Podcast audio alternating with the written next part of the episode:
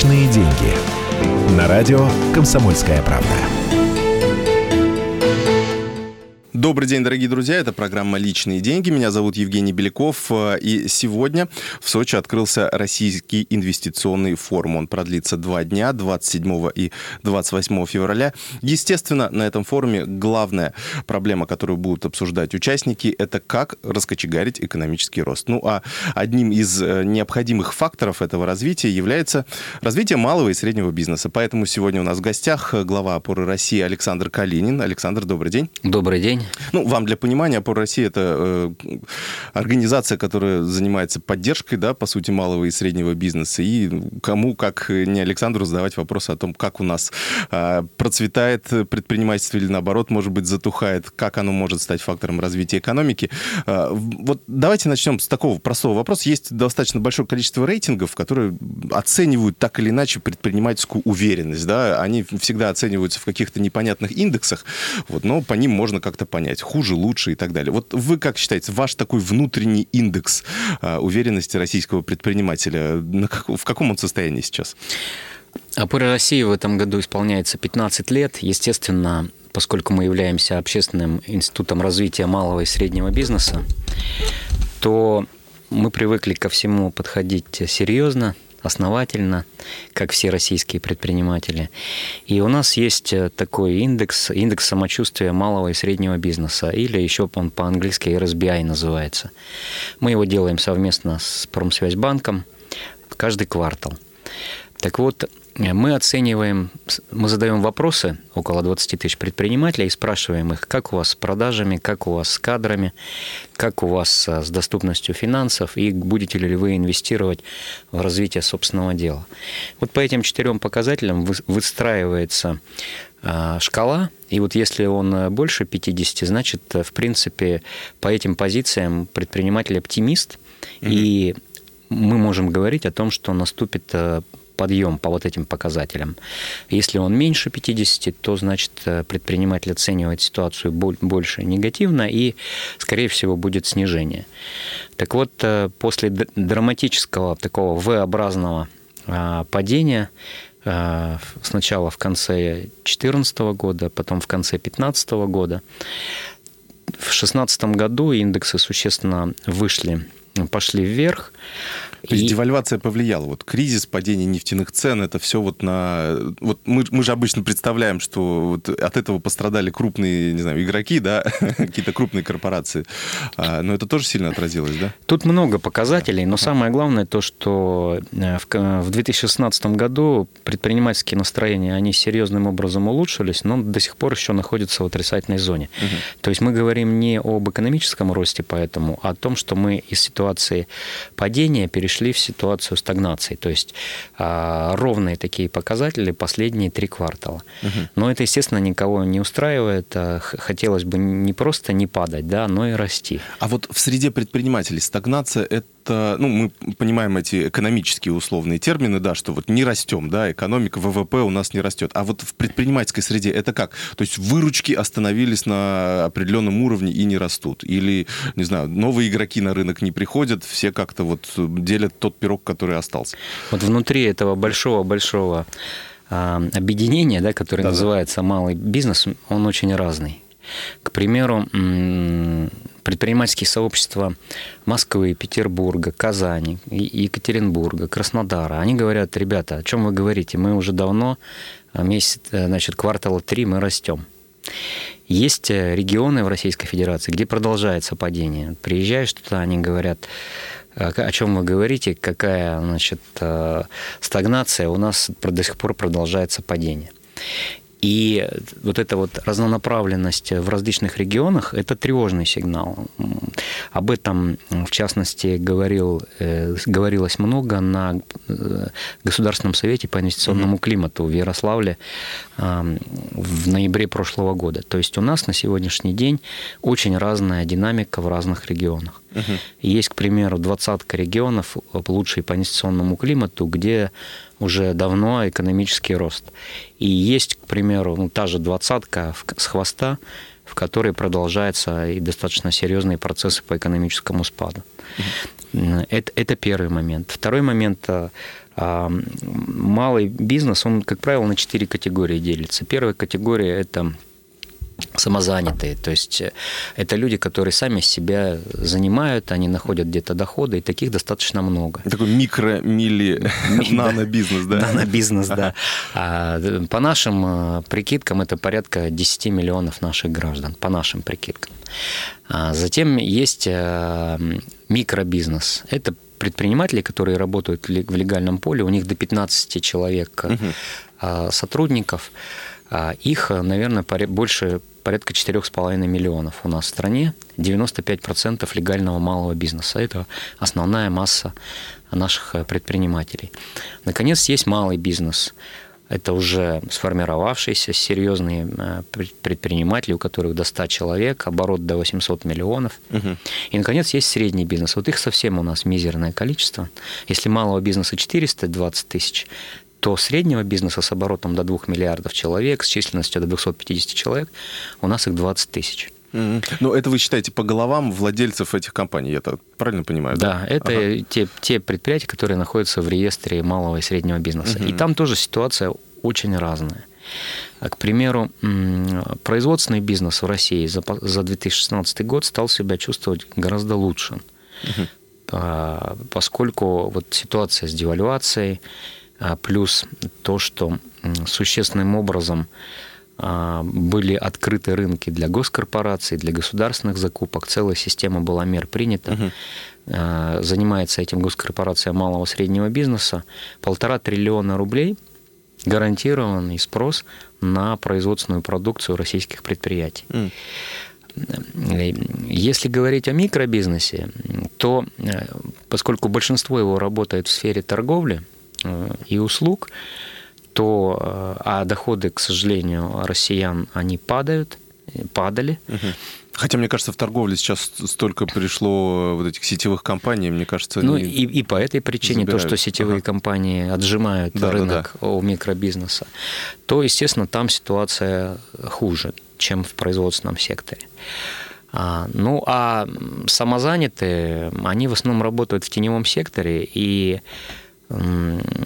как, как они выживают, э, ну, одному Богу известно, потому что статистики нет. Угу. Но в любом случае когда в стране происходит экономический спад, всегда на помощь приходит малый бизнес, потому что люди, которых сократили на госслужбе, которые, которые по каким-то причинам сократили на госкомпаниях, на крупных предприятиях, единственное, где они могут найти себе применение, это малый бизнес. Поэтому угу. ситуация там разная. А какая в идеале структура, а, ну не то, что в идеале, да, но вот в развитых странах, вот назвали наши да, э, проценты, сколько микробизнес, сколько малый бизнес, бизнес, сколько средний и так далее.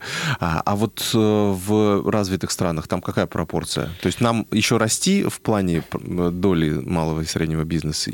Или мы уже примерно в их уровне? У нас, э, вот если говорить про количество, у нас единственное, чем мы отличаемся от развитых стран, у нас катастрофически мала доля среднего бизнеса. Угу. 20 тысяч предприятий, при том, что а, малого бизнеса 5 миллионов предприятий, плюс самозанятые порядка 10 миллионов.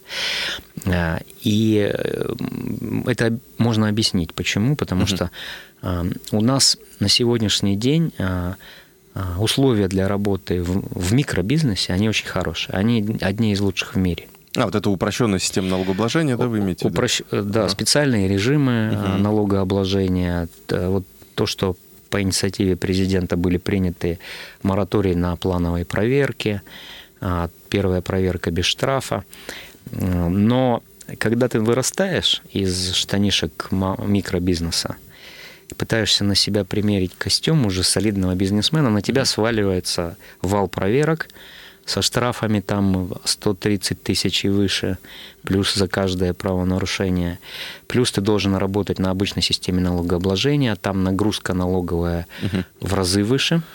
Ну и... вот о, о других проблемах э, нашего малого, среднего и микробизнеса мы поговорим уже сразу после эфира. Дождитесь буквально две минуты. Я напомню, это радио «Комсомольская правда». У нас в гостях э, глава опоры России Александр Калинин. Оставайтесь с нами.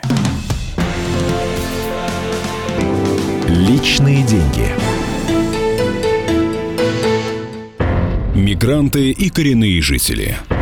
исконно русское и пришлое. Культурные конфликты и столкновения менталитетов. Пресловутый НАЦ-вопрос встает между нами все чаще и острее. Ставим его ребром на радио «Комсомольская правда».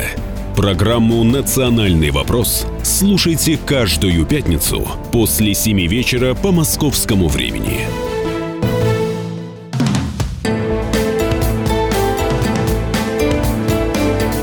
Личные деньги. На радио «Комсомольская правда». Добрый день, дорогие друзья. Продолжается эфир радио «Комсомольская правда». Меня зовут Евгений Беляков. Сегодня у нас в гостях глава опор России Александр Калинин. Сегодня в Сочи открывается э, Российский инвестиционный форум. На нем, естественно, будут обсуждать э, экономическое развитие нашей страны. И как без малого и среднего бизнеса, естественно, никак э, в этом деле. Поэтому обсуждаем проблемы. Мы завершили предыдущую часть нашего эфира как раз перечислением таких проблем среднего бизнеса бизнеса. И, э, то есть, правильно ли я понимаю, что э, в нашей стране получается выгодно либо быть таким уже крупным предпринимателем э, из списка Forbes, ну, чтобы вот эта огромная корпорация, и там, в общем, все, все финансовые потоки, и все, в общем, уже налажено. Либо быть очень маленьким и не светиться, да, и получать какой-то свой такой небольшой доход и, в общем, не нервничать. Получается, что существующая система, она именно так и устроена, uh да. Нужно быть либо очень маленьким, да, либо очень большим, чтобы тебя не съели, да, либо ты никому не интересен, либо, ты уже сам большой кит чтобы никакой майор в силовых структурах не захотел отжать этот бизнес, правильно? Вообще эта ситуация сейчас проблема отжимания силовыми структурами. Как, вот, вот насколько она велика? Просто буквально несколько лет назад она была на острие, и вот была вот эта известная фраза «хватит кошмарить бизнес» и все остальное. Вот с этого времени как изменилась ситуация? А, ситуация до сих пор достаточно тревожная. Угу. А, хорошо, что есть э, соответствующее послание президента Федеральному собранию. Он обратил внимание на то, что растет число возбуждаемых уголовных дел, особенно по статье мошенничества.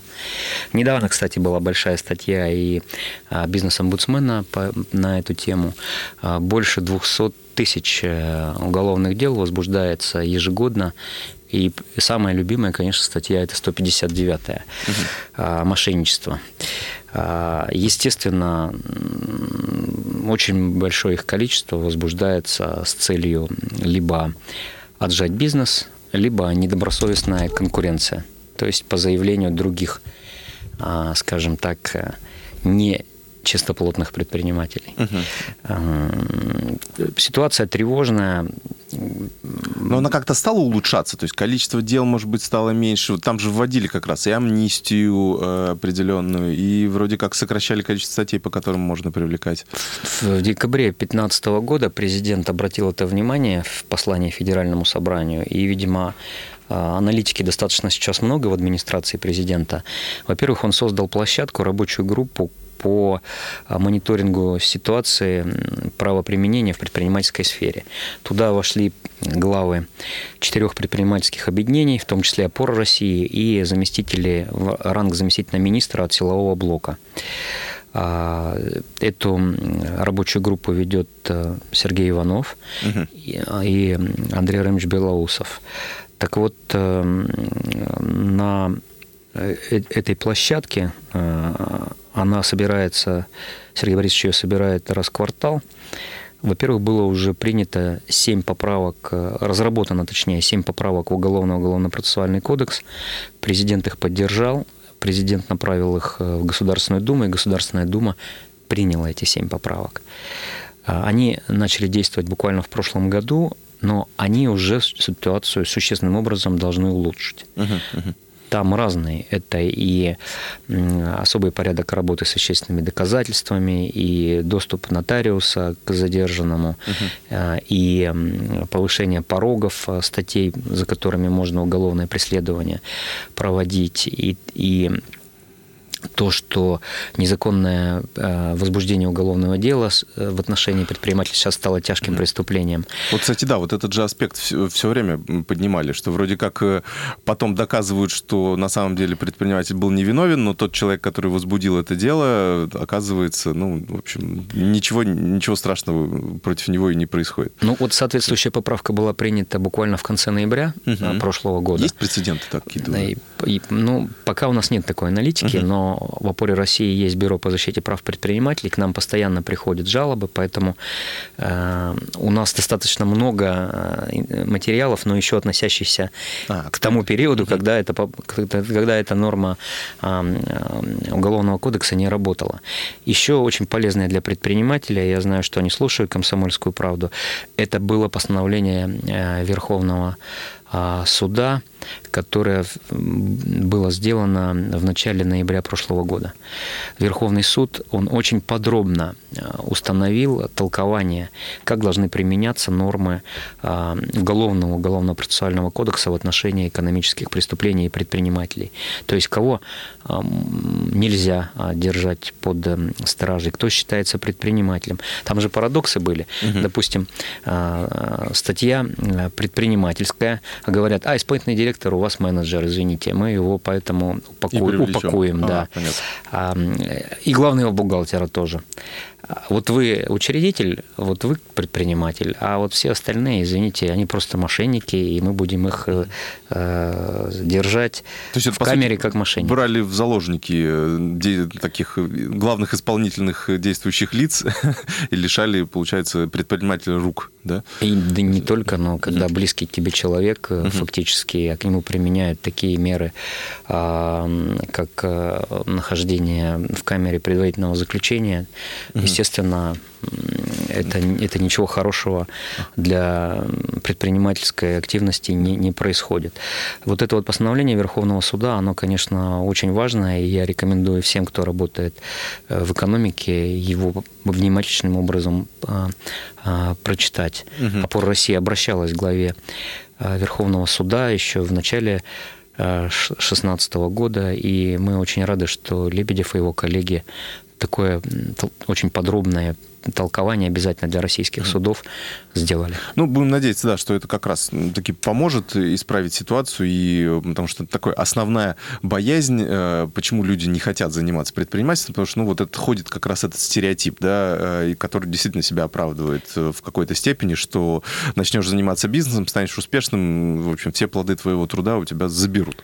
Ну, здесь нас тоже тревожила эта ситуация и тревожит. Вы знаете, что в 2013-2014 году количество предпринимателей в России уменьшилось на малых предпринимателей на 500 тысяч, и это порядка... Это 10... вот этих микро... Ми... Микро, микро, микро и малых да, тоже, да, да. и а, средних да, да. А. на 500 тысяч. Естественно, мы этим были глубоко озабочены. А, президент в своем послании 2014 года уже то же самое сказал, что эта ситуация недопустима, и а, был назначен Государственный совет в апреле 2015 года. Вот э, всех, кому интересна уже российская история российского предпринимательства, я рекомендую чтобы они прочитали выступление президента 7 апреля uh 2015 года, где он четко обозначил все тревожные тенденции и потребовал, чтобы эта тенденция была изменена. Э, что касается, э, мы сейчас с одной стороны смотрим, вот ну, есть еще большая такая сфера, вы уже о ней упоминали, теневая экономика. То есть большая часть вот этих как раз самых-самых маленьких предпринимателей, они работают, э, ну, по сути, вообще без организации какого-то юридического лица, абсолютно никакие налоги не платят, особенно если мы куда-то за МКАД уедем, там в маленьких городках, где все друг друга с малолетства знают, там на самом деле и происходит, мне кажется, ну, и по моим ощущениям, э, очень большое количество людей занимаются предпринимательской деятельностью без уплаты. Вот это хорошо, нормально, а, и через какое-то время мы э, в легальный сектор их переведем, или это какая-то проблема, с которой нужно вот как-то бороться, вот ваш взгляд? Ну, это не хорошо и не нормально, естественно, потому что предпринимательская деятельность, согласно нашим законам, должна вестись э, в легальном поле. У нас даже есть статья уголовная за незаконное э, занятие предпринимательской деятельностью. Поэтому эти люди, они постоянно находятся под э, прессом со стороны контрольно-надзорных и правоохранительных органов. Это в том числе и криминализирует, криминализирует наше общество. Потому что где-то они платят э, взятки, угу. где-то они занимаются недобросовестной конкуренцией, потому что они не платят никаких ни взносов, ни налогов. А они, это провоцирует теневой оборот э, денежных средств со соответствующими сервисами и так далее. Поэтому, конечно, эти люди должны будут выйти в правовое поле. Другое дело, а, как их вытащить? И в чем наша позиция расходится, к примеру, с позицией Минтруда? Это можно сделать только тогда, когда этим людям это станет выгодно. Mm. Их mm-hmm. очень много. Это не крупный завод, на который можно прийти и э, заставить исполнять э, российское законодательство. Нужно поменять законодательство таким образом, чтобы людям было выгоднее, у них было, э, им было выгоднее работать законно. Угу. Для этого мы считаем, что должен быть э, создан статус самозанятого. А, то есть в дополнение к нынешним индивидуальным предпринимателям и так далее. Да, и ага. наша позиция совпадает с позицией депутатов а, Государственной Думы Андрея Макарова и Павла Крашенинникова, которые уже внесли соответствующие инициативы. Я думаю, что к июню месяцу, как поручил президент, ага. это должно быть выполнено. Ну, о, о том, как еще стимулировать э, россиян заниматься предпринимательской деятельностью, поговорим буквально через несколько минут. Я напомню, у нас в гостях глава опоры России Александр Калинин. Оставайтесь с нами. Личные деньги.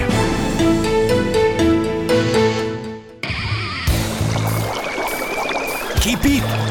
Кипит! Снимай скорее! Э, а чего снимать-то? Трубку снимай и звони Алфимову. Говорим о том, что накипело. В паровом котле Валентина Алфимова. Слушайте и звоните с 6 вечера по будням, кроме среды.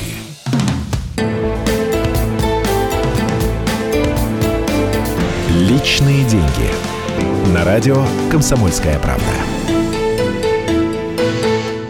Добрый день, дорогие друзья. Продолжается эфир радио «Комсомольская правда». Меня зовут Евгений Беляков. У нас в гостях э, глава опоры России Александр Калинин. Э, мы продолжаем обсуждать проблемы российского малого и среднего бизнеса. Мы как раз остановились в предыдущей части на том, э, что теневая экономика продолжает у нас достаточно серьезную долю занимать. Но вот как вытащить предпринимателей? То есть вы сказали, что нужно создать им выгодные условия для того, чтобы они действительно захотели оттуда выйти. Вот какие это выгодные условия? Потому всегда понятно же, что, э, грубо говоря, платить 0 рублей лучше, чем платить даже 1 рубль. вот, или 1%, да? Ну, начнем, наверное, с самозанятых. Да? Первая большая группа малого бизнеса. Ведь когда ты работаешь э, без всякого э, каких-то оформлений, то ты не защищен никак. А, к примеру... А, да и официально не защищены. Вот средний бизнес, о котором вы говорили, тоже, тоже отжимают и у официальных.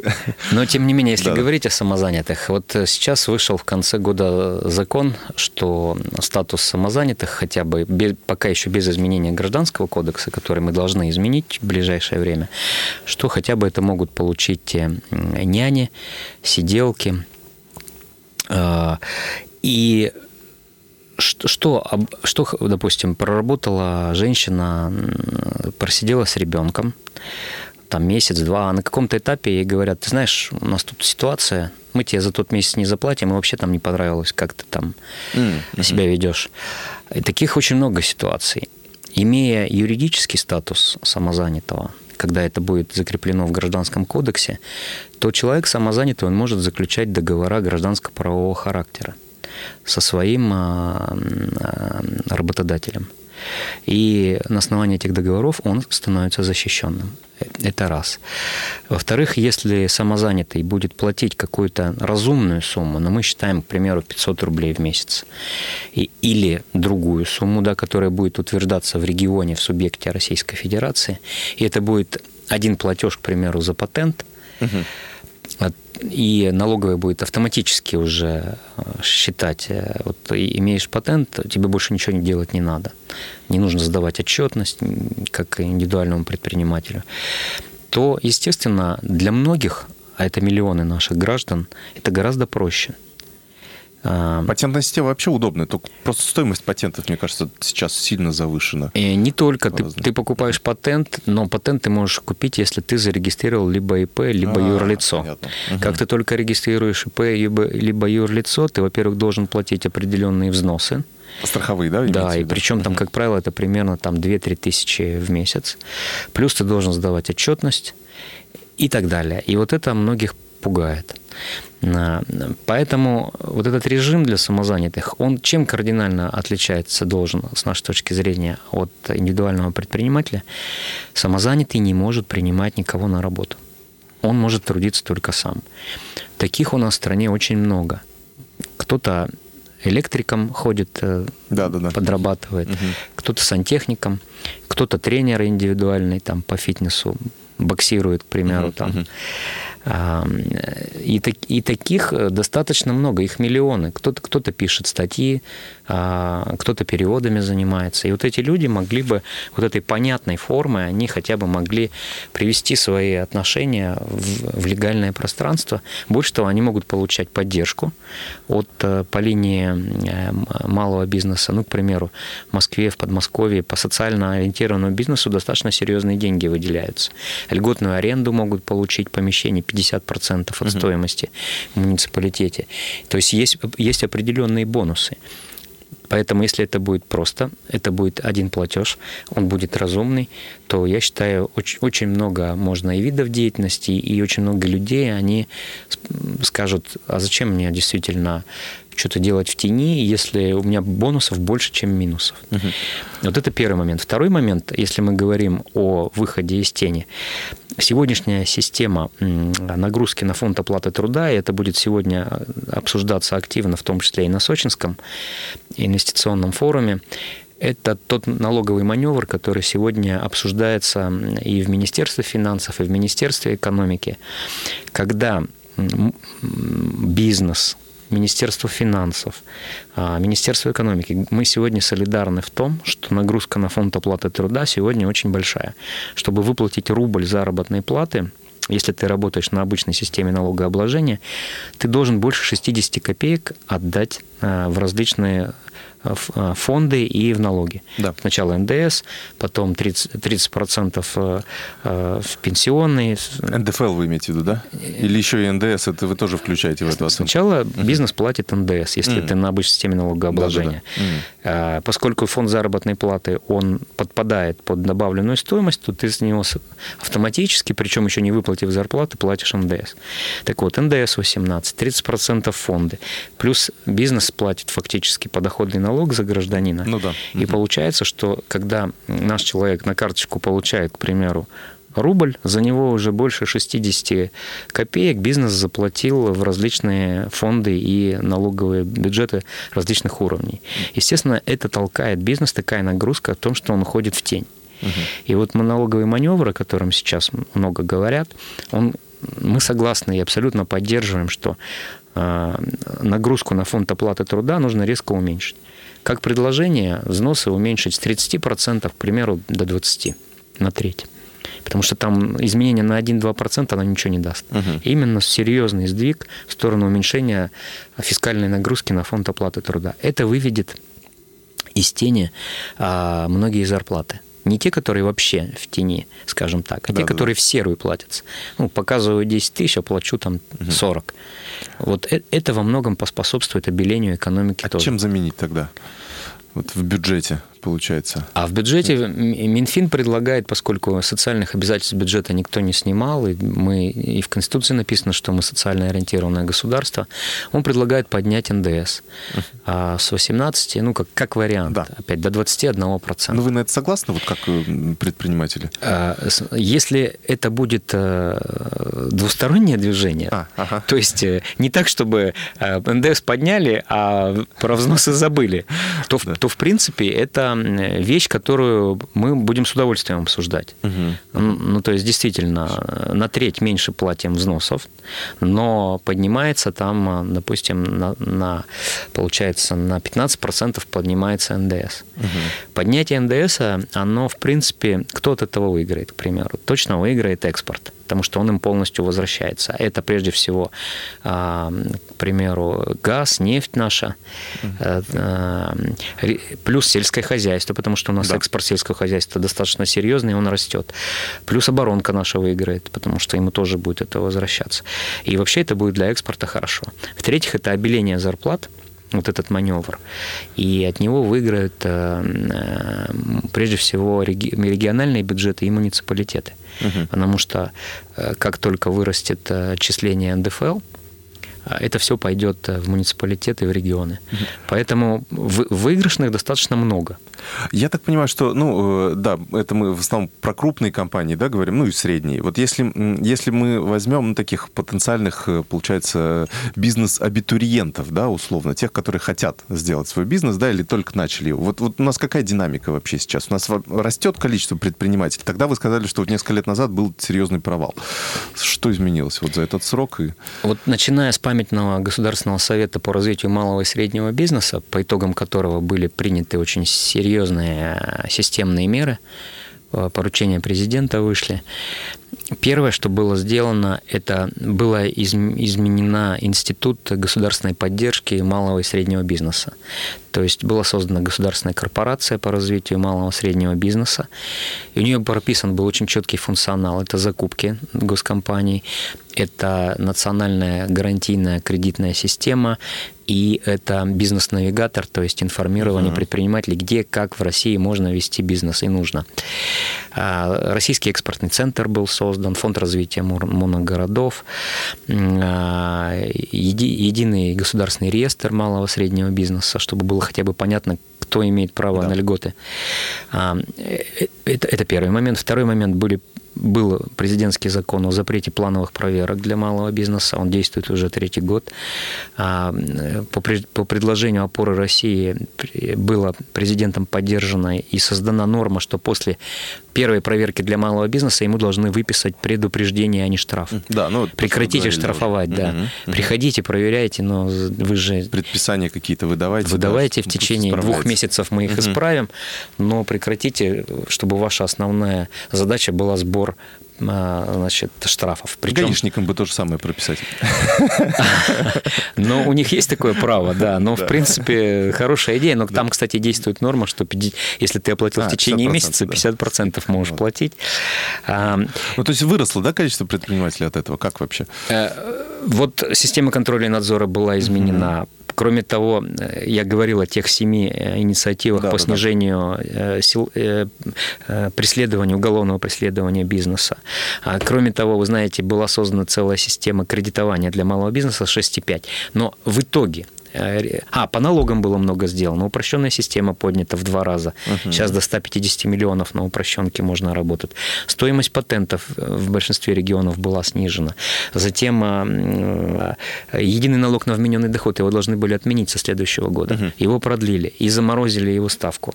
Это только 25 миллиардов за два года сэкономило для микробизнеса.